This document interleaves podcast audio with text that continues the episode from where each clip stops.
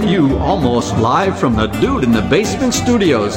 Why? Because that's where the good stuff is. It sips, suds, and smokes with your smoking host, the good old boys.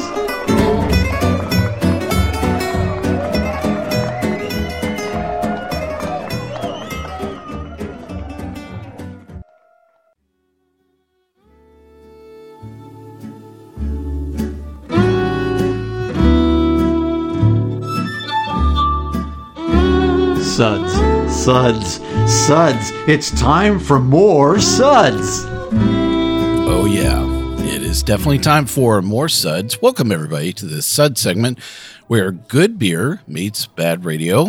I am good old boy Mike, and joining me here at the table is good old boy Dave. Uh, you know what you are? You're you're one of those little uh, fancy lads, aren't you?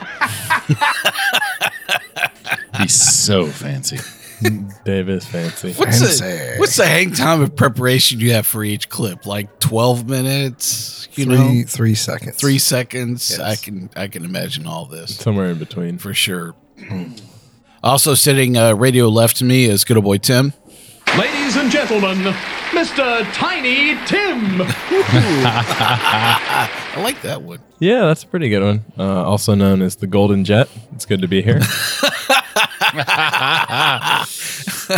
I heard a protest from the other side of the room, that's for sure. I'm glad she's on the other side. She can't quite reach me to murder me. Yes. Listen, don't hit unsubscribe just yet until I finish introducing good old boy Kendall. I've been doing this for at least four years. Why don't I get a, a clip? You're fab. You're switched on. You're a bit of all right. Happy to be here. Also joining us is the most desperate uh, Blackhawks fan uh, sitting at the table. Is good, old, Excuse you. is good old gal Juliana. oh my. Cannot believe you said that. That's so rude. Hi, folks. Hi. She lost her voice. She's Are so you going to claim angry you're right the. Golden Jet? No. No. There is only Okay. one golden jet. Bobby Hull. Hey, yeah, that's Wow. me. How'd you know that? Well, today is a celebration. What we're celebrating is the fact that none of us are the Golden Jet. We're celebrating beer, of course. I know, it's silly. We're talking about Flagship February, a month to celebrate and support those beers that a brewery built its business on and the ones that hmm, sadly often get lost in the shuffle thanks to the notoriously short attention span theater of the typical craft beer nerd. I'm so hipster. I need my PBR that was like, you know, from 1972, man. You can't f- drink big beers and fit into those skinny pants. Wait a second. Were they? Do they know anything about seventy two? They weren't even born in seventy two. Oh, yes, I was. I wasn't even because- born in 72. Right. I think there's a beer store Shush it. on Dickerson Road where you can still get PBR from 72. Yes, I'm sure. Yeah. Right. I think you can get a lot of things from 1972 over there as well. So, Her name's Gladys. yeah. Before you try to attempt to crawl out of this creative hole, this sud segment is actually brought to you by The Clear Beer Consortium. Hazy beer, we say it's lazy beer. That's right, brewers.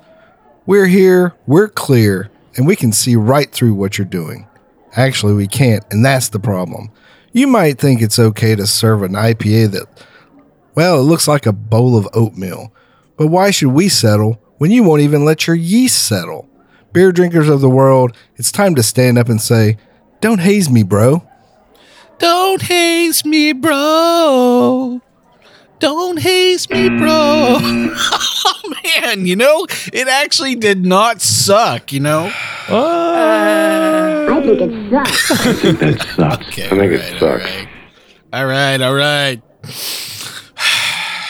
It almost sounded like a Canadian, uh, desperate Canadian fan, hockey, hockey fan. All right. uh, well, um, thanks for uh, tuning into this episode. Don't turn us on just yet because Dave is about to tell us all about Flagship February. Wait, did you just say don't turn us on just off. yet? I said just don't turn us off. He just said yet. on. He said on. Yeah. Yeah, right. You won't like us turned on. oh my gosh. Tell us about Flagship February. Good I'm- boy, Dave. I'm turned on right now. well, a lot of us first learned about uh, flagship February from a January 8th article in Forbes magazine by Tara Nurin. Flagship February is the idea of Stephen Beaumont, a very famous, successful beer journalist. I just ordered one of his books. Boom. He's got 13.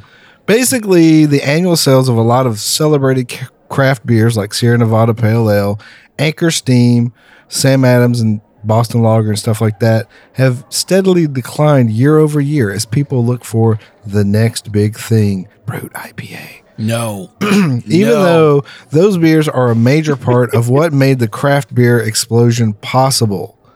In that spirit, we'll cover some of those beers, plus, we'll talk about beers that, even though we may not drink them as much anymore, were at one time a huge part of our beer journey. Wow. You know, I- I think the one statistic we should have kept track of Maybe I was- should be a famous beer writer. Yeah, the amount of time that it takes you to order a beer from like 1972 to now, what's probably increased that like about 18 fold. Hang on a second. Uh, how many taps do you have? You know, I'm not really quite sure. Yeah. Well, uh, Kendall's going to tell us the lineup for our flagship February beers. So the beers we'll be tasting and discussing today are Sierra Nevada Pale Ale, Samuel Adams Boston Lager, Anchor Steam Beer, Brooklyn Lager, and Dale's Pale Ale. Plus, each host will have a special beer or two to introduce. The or two was for Juliana. Did you say each beer is each uh, host is special or each beer is special? I I lost track of that. The beers are special. Look, look around this table. I think- I'm not talking about these people. I think if We're there was- all special people. hit the, hit the buzzer.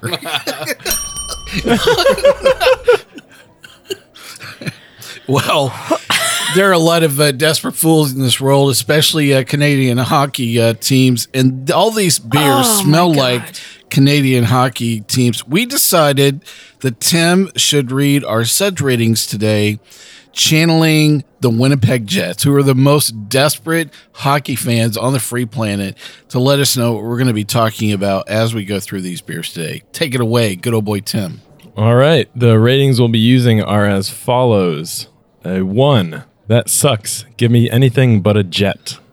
wow. Two. Was that a Zamboni? I think our demographics Yeah, have changed in. Canada. Three. Ah, what a fight. What a Four. fight. A hockey stick should really not make that sound. and five. Listen to that hat trick. Give me another. Hey, that one was clever. Yeah. I think that would pass as a desperate Canadian football fan or uh, hockey fan. He didn't my say gosh. A Even enough. worse, yeah. Yeah. You got to say A more. Yeah. No we boot. Definitely. And yeah. a, a boot. He don't know what he's talking about. That's for sure. Well, we have uh, some really great beers to go over. We're going to talk about our flagship beers first that Kendall went over and our collective ratings for each of these beers. Up first is going to be the Sierra Nevada Pale Ale. Now, uh, a lot of people know these beers, so we're not going to read a description of them. We've actually gone back and tasted all these beers, so we have some fairly fresh tasting notes come back. These are some beers maybe that we don't taste on a on a routine basis. I think probably the most interesting part of the tasting discussion was, wow, these are all exactly the same freaking color. I mean, amber. it is Amber, amazing how close all these beers are in terms of what they look like. very you, clear. You would not be able to pick out any of these beers just looking at them. The lagers, pales, and IPAs look exactly the same. Yeah, the, the, Yeah. the five. I noticed that right away. The five core that we were doing, just all are the same Uh, color. exactly identical. I would. There's no way you could stare at them and go, "Oh yeah, I totally know." Now, they smell different, but Yeah. So, what do you think about the Sierra Nevada Pale Ale this time around? Amazing. Still amazing. still the best. Classic. I used a very common word across a lot of these beers: sweet um, and caramel-like quality. Mhm, yeah. uh, for a lot of these. The one thing that uh, for the uh, Sierra Nevada, very distinctive hop choice. Yeah, those Yes. Cascade hops Yep. are beautiful. There's nobody else that has that particular hop profile. And uh, It is uh, definitely those uh, Cascade hops that you're like, wow, this is not like anything else uh, that you know I would taste at a hockey game. It's it's and it's stunning that this beer has been around since the early '80s. I mean, it it really is to me sets the bar for what craft beer is in America. Yeah, it's refreshing to drink. I mean, it's it kind of brings you back whenever you have it that the classic hop flavor, the classic kind of malt profile. Like I feel like people don't make uh, pale ales with this kind of color anymore. Mm-mm, no, but I'd buy this beer. I mean, I still do. I probably pick probably six, seven times a year going through the Publix. I'll grab a six pack of Sierra Nevada Pale Ale because it's just such a good classic beer. You know, uh, it's a real privilege that I actually got to meet Ken Grossman. And, uh, you know, I, never have heard a lot of the history around the recipe, you know, for this beer. I know it's probably been written about ad nausea, and I've just, it's one of those things that I just have not taken the time. But I've got to believe that actually picking the Cascade hops was really tough for him to step out because, you know, when you look at the landscape of other things that were being created, you know, around that period of time, that was definitely not on the bud profile, um, you know, for anybody, was it? No, I don't think so. But they were, you know, growing the crap out of those hops where he was living, where he's from. So it was something he was probably exposed to that a lot of us, especially on the East Coast, have not. So part of it was maybe sourcing locally. was yeah, a and big he, he deal. wa- and he was trying to push the boundary. I mean, he there's a great book called Beyond the Pale about the early history, and yeah, he was trying to do something nobody had ever done before. Hmm.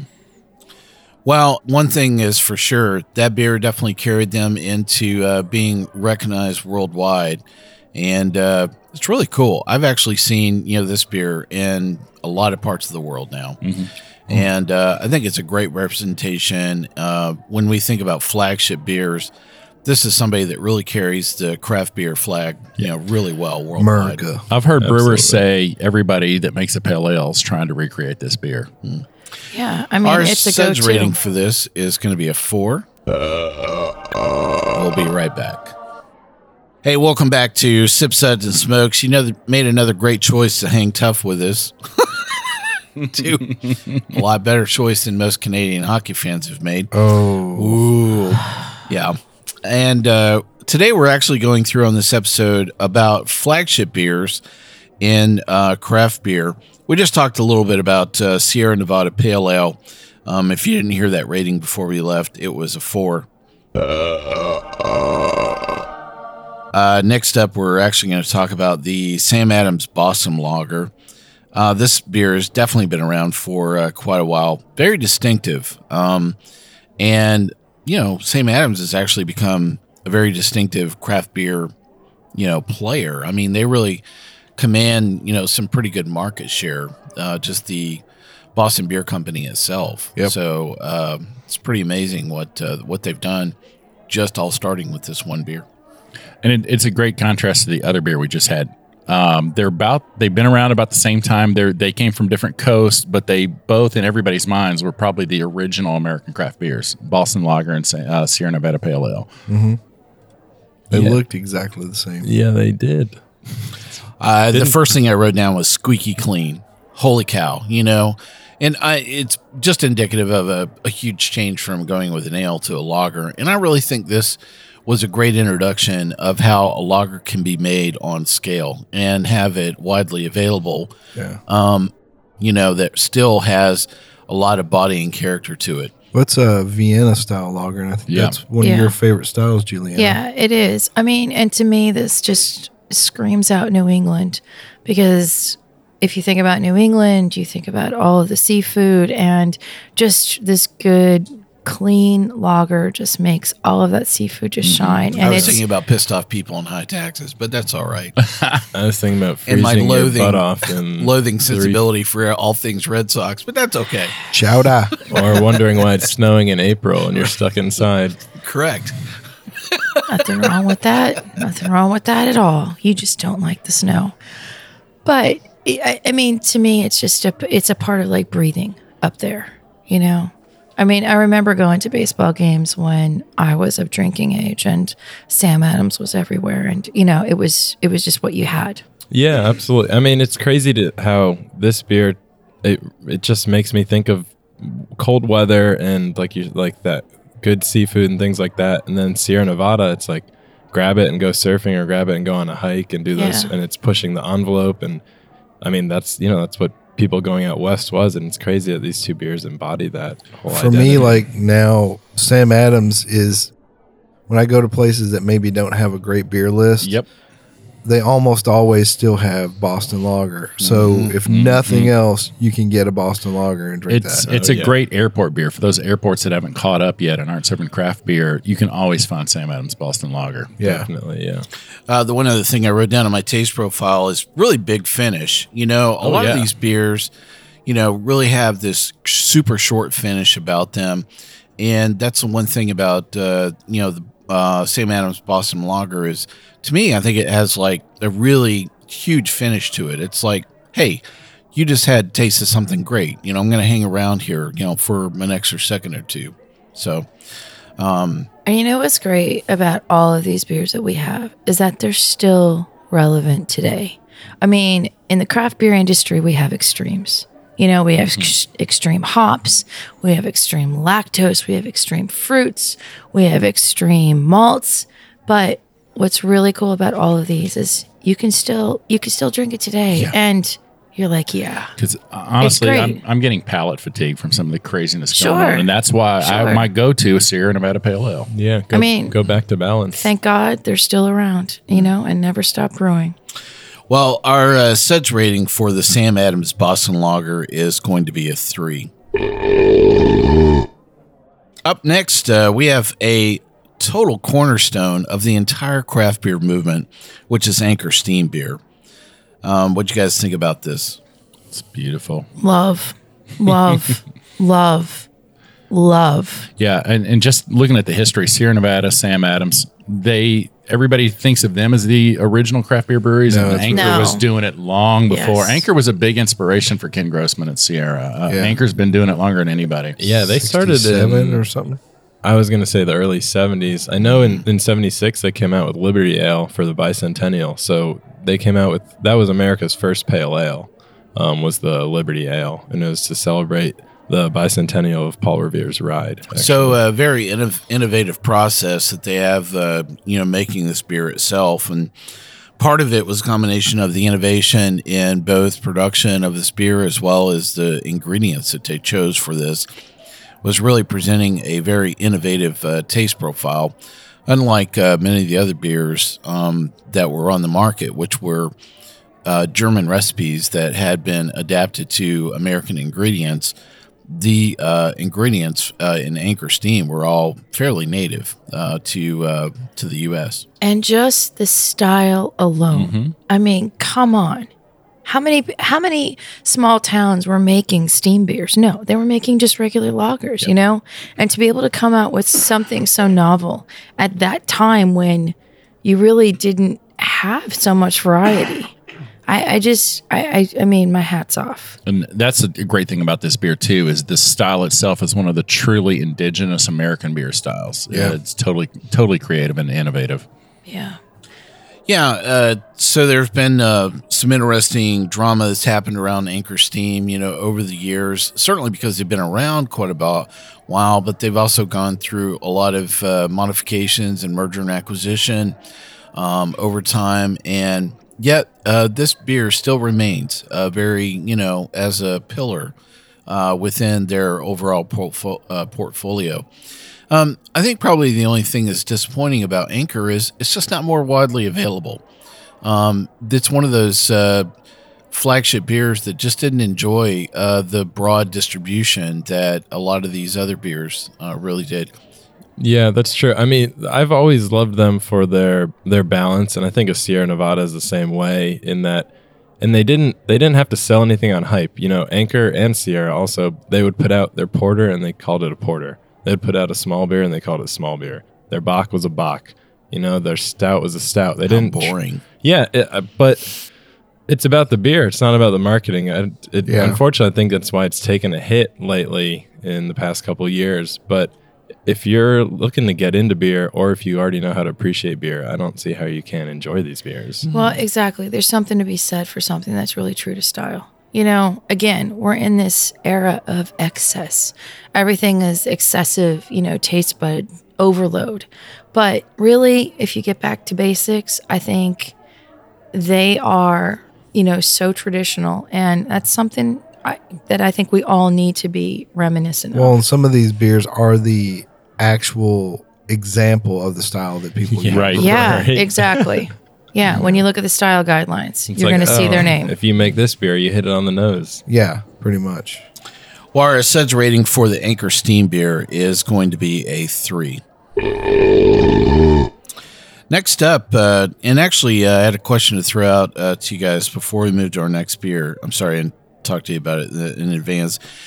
So, as a home brewer, uh, when you think about some of the early recipes that you worked with, were any of these flagship beers were they models for you to say, "I know this is going to be on the shelf. If I can make that, then I know that I can at least hit a a bar, you know, in terms of quality." And then maybe I can move on to other things. Do you think that's a common approach? You guys are all nodding your heads. Yeah, absolutely. Oh, totally. Totally. I mean, I, I can't speak for anybody else in the room, but for me, you know, when I'm looking at BJCP guidelines and I'm looking at what the standards are, I'm going to. When I first started, I was drinking the crap out of that beer to get that flavor profile in my head and saying, okay, so I need to brew it just like this. I need to make it just like this you know? And then i always set my whatever i made i always held it up to that standard. Yeah, and a lot of home brewers make clone brews, you know, and like there's a whole thing around like trying to clone recipes because not mm-hmm. all breweries will share the exact recipe. So people are like, well, I think you need to use this hop, and oh, you try using this malt, but only this much, or whatever to kind of tweak the flavor until people figure it out. So, do you remember which beer you chased first? Uh, it, maybe in this, you know, portfolio to chase when you were making some of your early homebrew beers. Oh, my mine was two hearted. I love two hearted ale, and and I got my recipe down pretty darn close. You know, it, it is like you know the Centennial hop beer. You know, Oh, yeah. ever. You know, I can't think of any better reference profile than that. Founder Centennial is not bad either. It's true. Uh, how about it, Tim? Yeah. Um, honestly, I was never a clone brew brewer. Um, in my mind, a lot of times, I knew I wasn't going to make a better beer than what I was going to go buy, and so the main thing I drew out of it, uh, Lagunitas IPA is what comes to mind for me in terms of like, okay, how do I make this malt taste good, but these hops really shine and pop? And that is something that was kind of hard to figure out. So you were copying a style, not the beer. Yeah, and then when I started homebrewing, honestly, I was just looking to make flavors that I couldn't really find. Um, but I remember Lagunitas IPA specifically was like getting that f- fresh, just the fresh hop flavor was just shining through the whole thing. And so it's kind of like, well, what can I do to to make that and not to make just a muddled flavor, which is what you find in a lot of homebrew. How about a Joanna?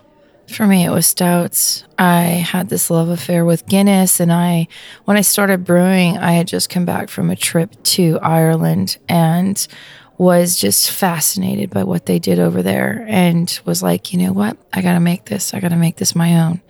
So that's when I got knee deep into the brewing. Interesting. How about it, Dave?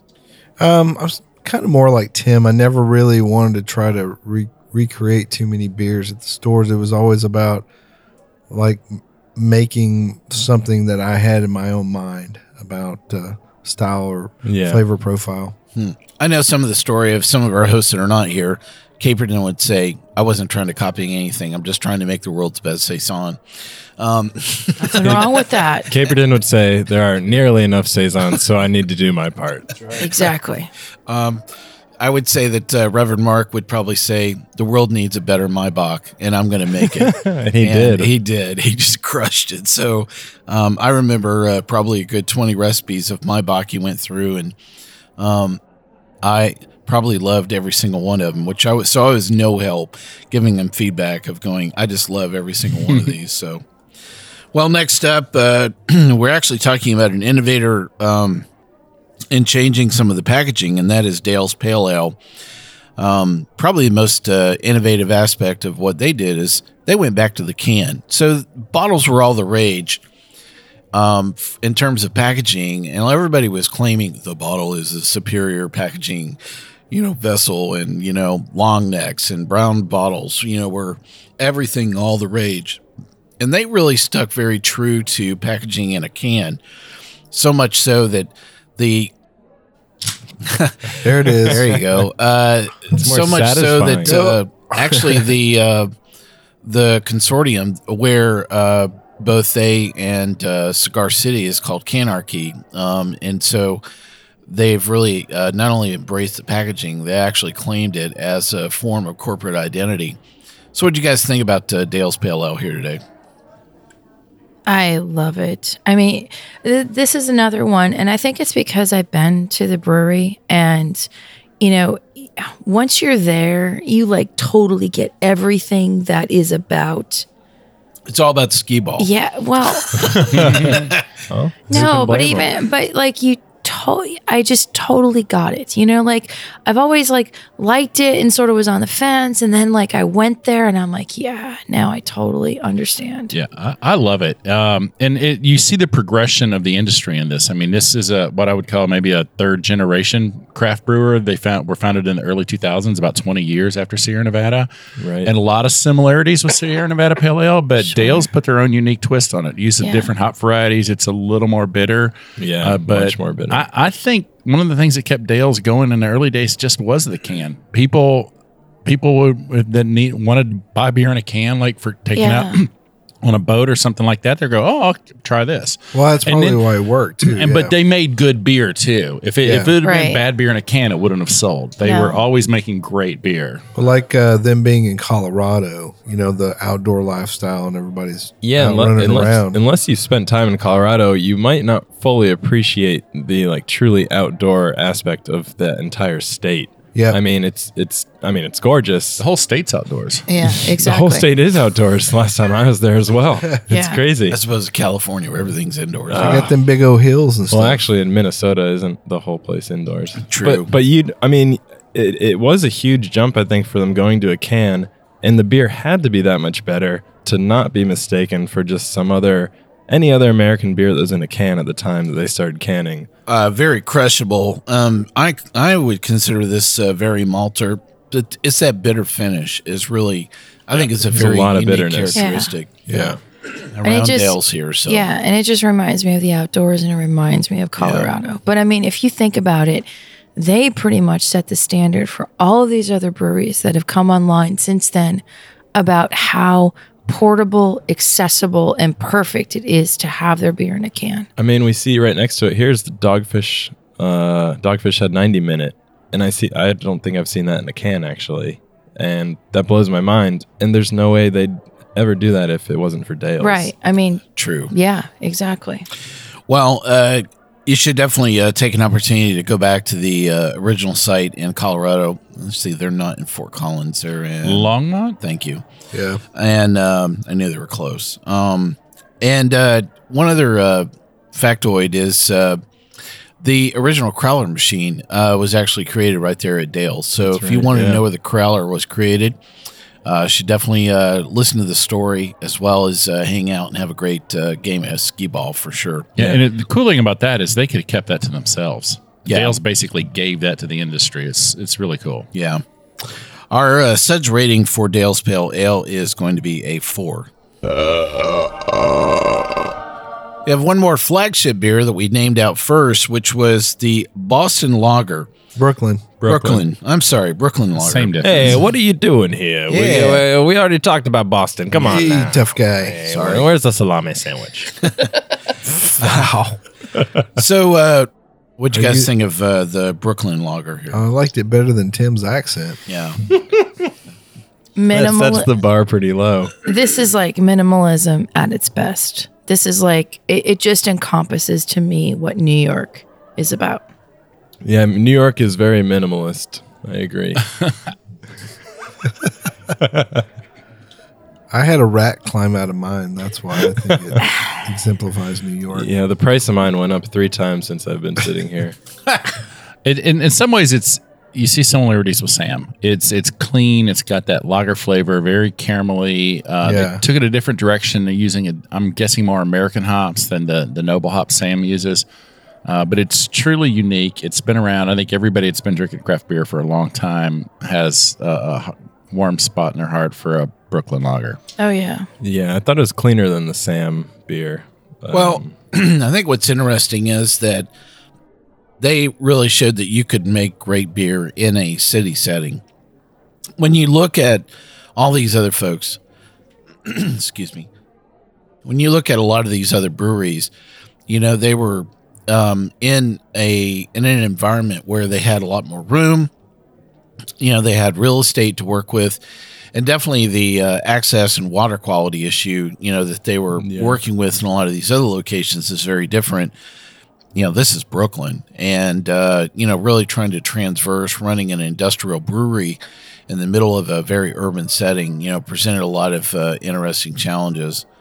And I, I, I think it's just really amazing, you know, how well uh, they navigated this and created a, just a very consistent product, you know, time and time and time again. And really, uh, I think, sh- you know, demonstrated that we don't really have to import really great beer into the city. We can make it right here in our backyard. Yeah. Exactly. Well, we'll be right back in just one moment. Hey, welcome back to Sip Suds and Smokes. On today's episode on the Suds Show, we're discussing flagship beers uh, in the uh, craft beer industry. And uh, we're going through a list of beers that we named earlier. We're on the last one, which was the Brooklyn Lager. And uh, part of what uh, uh, we wanted to pick up the conversation was is that um, Garrett Oliver is the was the uh, brewer for this beer originally, and uh, I think it was the first time where uh, up until um, this point when beer was all about branding, you know, it was about uh, you know some catchy jingle or it was about the packaging, and so all of a sudden the connection with you know, again, it was a bit of that experience where you're connecting the manufacturer, the maker of the product, you know, with the brand itself. And I thought Garrett really kind of broke that mold. Um, you know, uh, you know, I just, I really think that was probably one of the more innovative things I thought they brought to the table, in, in addition to making a really great beer. Yeah, you know, I Kendall and I were talking about this just a minute ago about how Blackstone Brewery here in Nashville had this anniversary, and they had and they brought the guys from Brooklyn down too. And I remember him talking about the logo and how long it took him to get the logo, and he wanted to incorporate everything that was New York and everything that was local because he was so proud of making something in that big city, you know, that would encompass everything that's Brooklyn. And whenever I see that logo, you know, I'm thinking about baseball and I'm thinking about Brooklyn, New York, and I'm thinking about my Yankees. And, Yeah. you know, it's just love. It was a- it it's was a, a- lot of love. really well known designer that did it. I can't remember. who, Yeah, but it was- yeah, it was exactly. someone incredibly famous. So Yep. they paid a nice, pretty penny for it. But you're right. I see it and it's like, let's play baseball in the 40s, Yeah. you know? Uh, you guys know the Yankee Stadium is not in Brooklyn, right? But still. right next to the Mets. um, but I get your point, uh, which is, you know, I think that uh, it was really a matter of uh, claiming uh, geographic identity. Um, you know, I think that Ken Grossman had done that, you know, and, and really taking on uh, Sierra Nevada, both in, in terms of branding. But the thing is, is that that beer was out there for a long time. Nobody knew who Ken was, Right. you know? Yeah. Well, and the same thing is true for a lot of these beers. You know, nobody know who was behind Anchor, and and so th- to me, that was the big difference is that Garrett stepped out and said, "I made this beer." You know, Yeah, I think. I mean, maybe it's just because I'm. I still have this love in my heart, but I go back. La- Lagunitas was the same way. Like their marketing was so distinct that whether it was the actual picture of the IPA or the little crazy paragraphs Tony would write when he was super stoned and thought it was super funny. But but you're right, They were. Garrett Garrett did the same. Yeah, and and so you whether it's that or this with Brooklyn or Lagunitas or whatever, you identify it with it, and that's I think that's part of it. Is like Julie said, you see it and you're like, wow, that brings me back to baseball or something to do with my childhood or or whatever. Or surfing, or the first time you were at a bar, or whatever. Yeah, yeah. exactly. And that's I think that's why so many of these beers resonate with all of us still to this day. Our suds rating for Brooklyn Lager is going to be a three. Well, one of the other things that we've done, in addition to discussing these uh, flagship beers, is each of the hosts has selected a flagship beer of their own to introduce and talk about today. We're going to go around the table, get to as many of these as we can. Good old boy Tim is up first.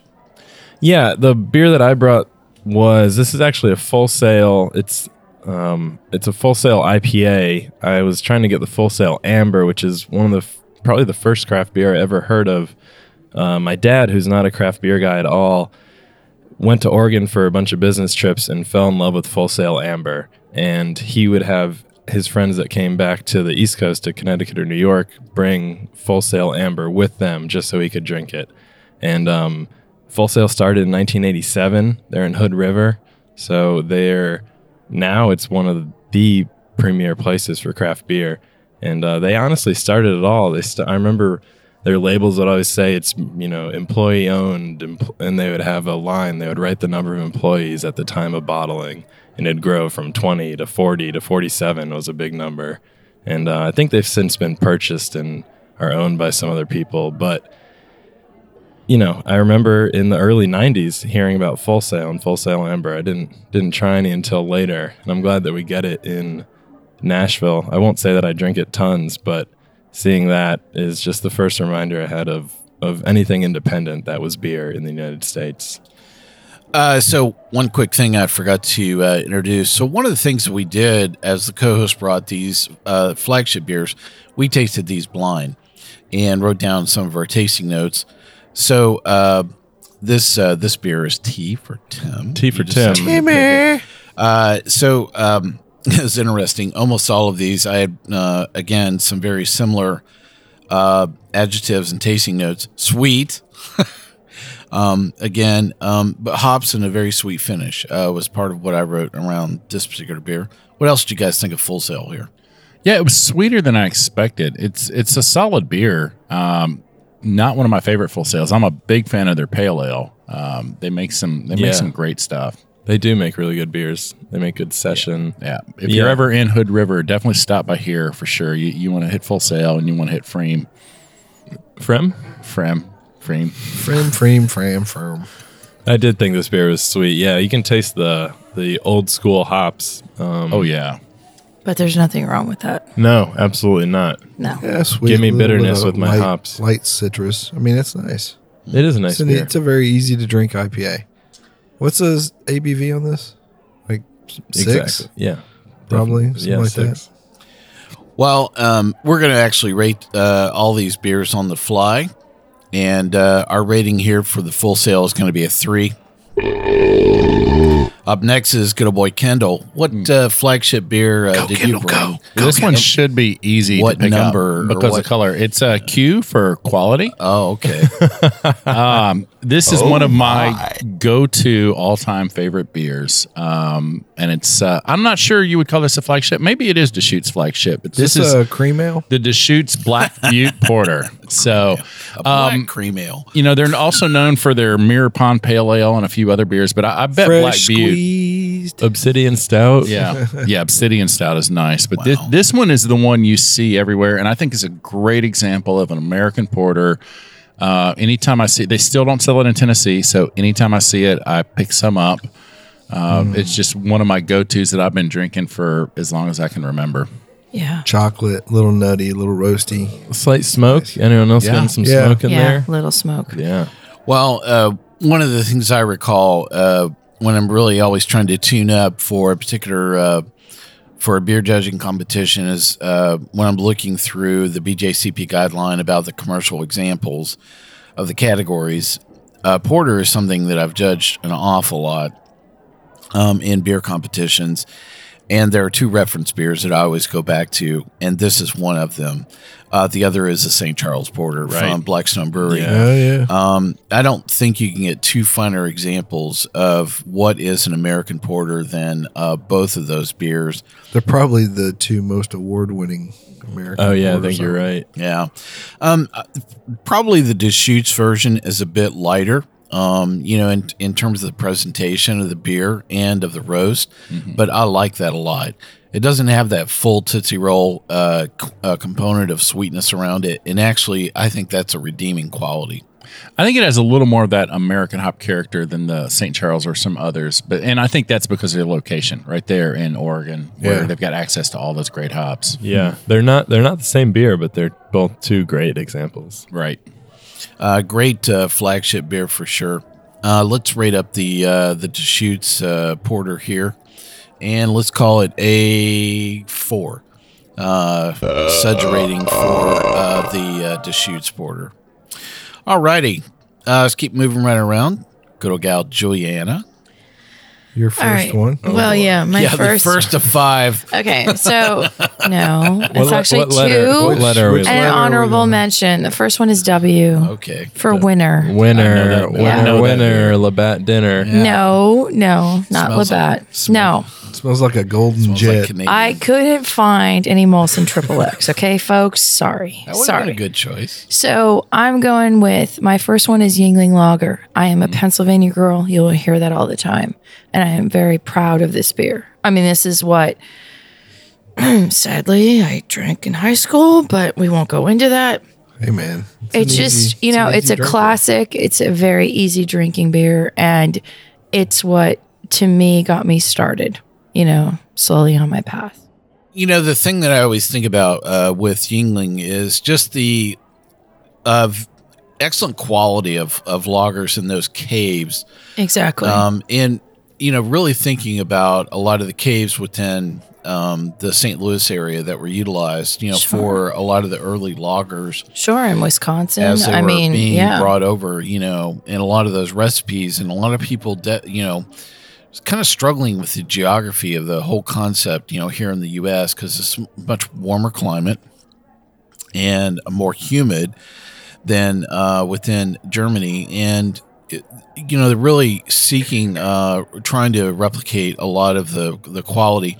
And Yuengling was one of the uh, first to pull it off consistently Um, and they survived the onslaught of a lot of the screwing around with the recipes.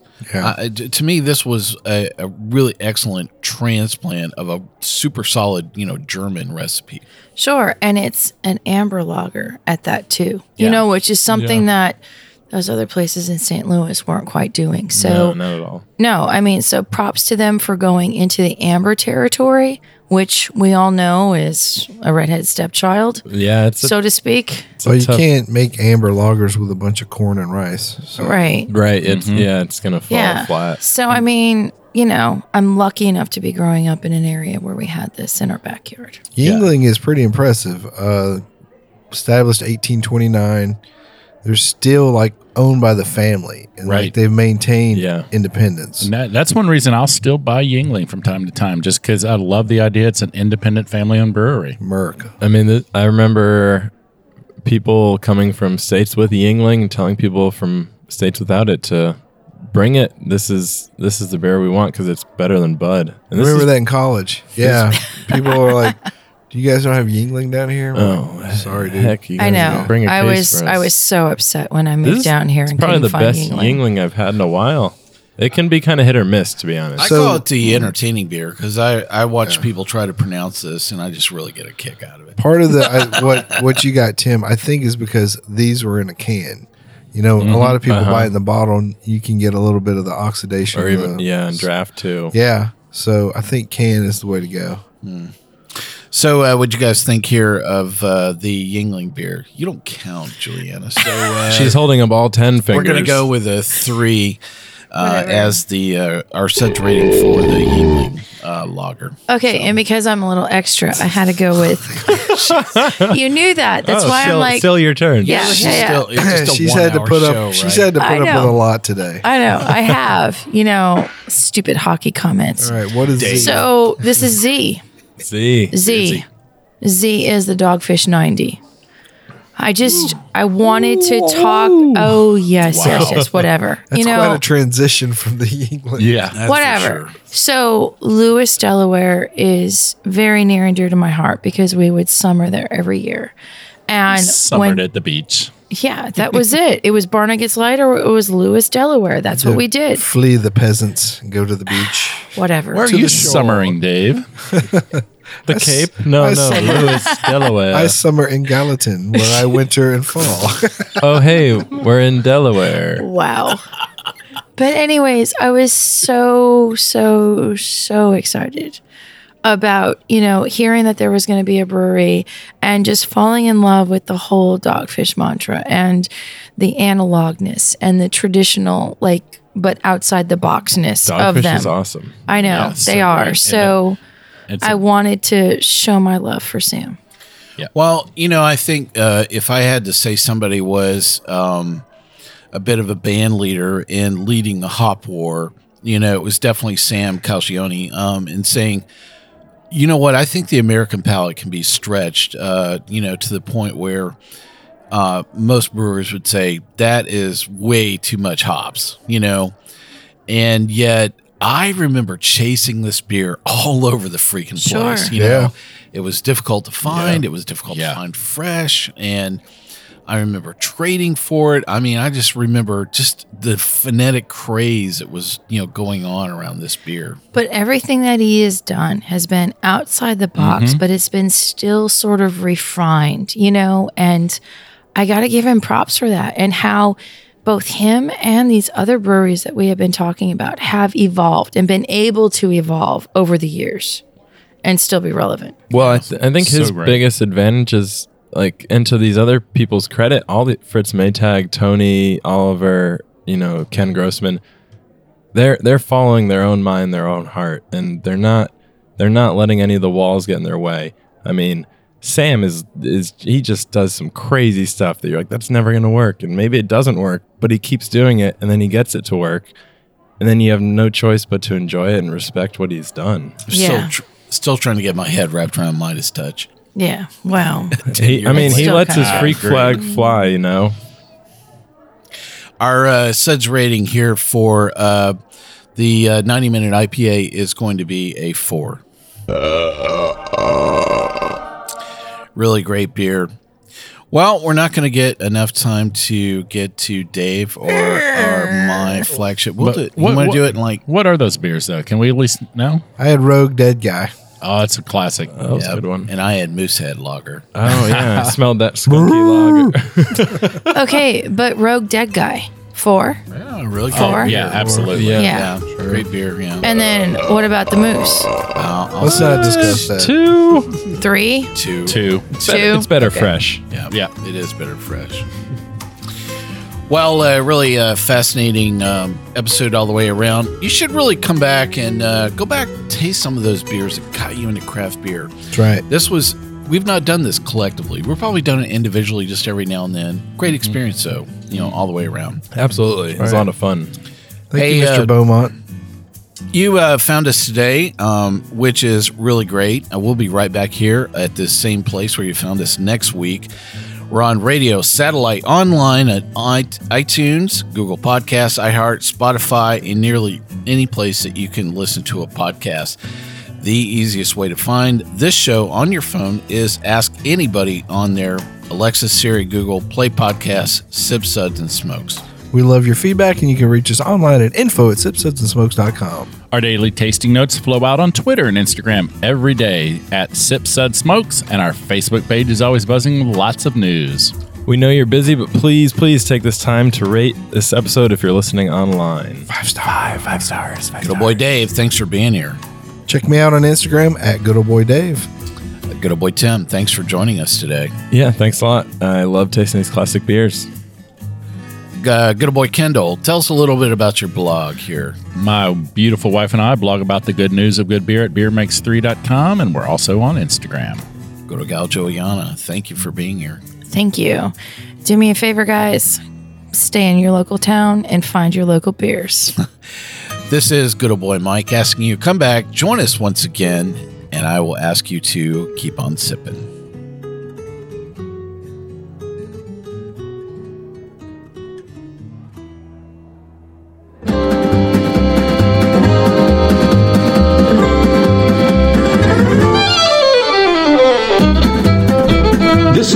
One tan hand production of Sip Suds and Smokes, a program devoted to the appreciation of some of the finer slices of life. From the Dude in the Basement Studios, your hosts, the good old boys, will see you all next time.